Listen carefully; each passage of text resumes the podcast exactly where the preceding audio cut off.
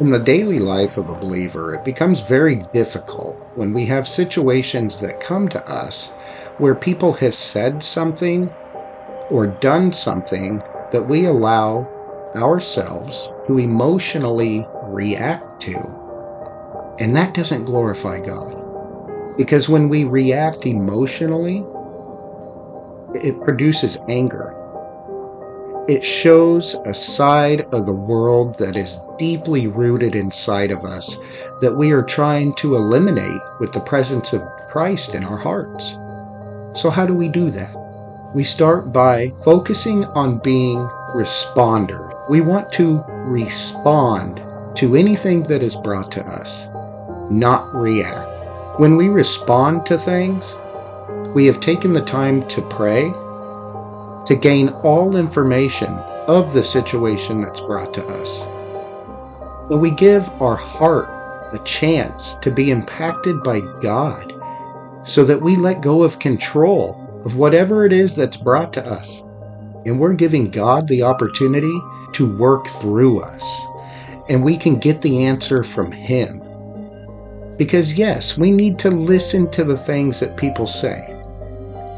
But we also need to be very careful and take time about how we respond to them. And the only way to let God have control of that is by being slow in that process.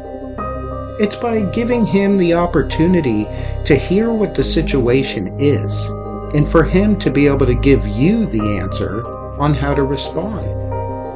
In the book of James, chapter 1, verses 19 and 20, it gives us a clear indication about that we are not to react emotionally and allow anger, bitterness, or any of those emotions take over in any situation.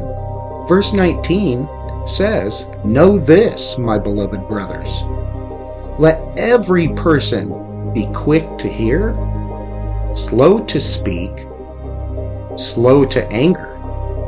For the anger of man does not produce the righteousness of God." So let's remember that. Let's encourage one another as we set out daily to be the church, to be the body of Christ.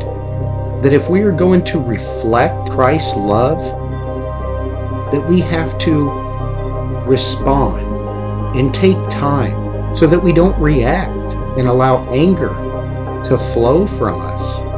Because remember, when you encounter people in the world daily, you may be the only Bible that they ever experience. You may be the only Christian that they ever come in contact with that actually takes the time to show them the love and the character of Christ flowing from you.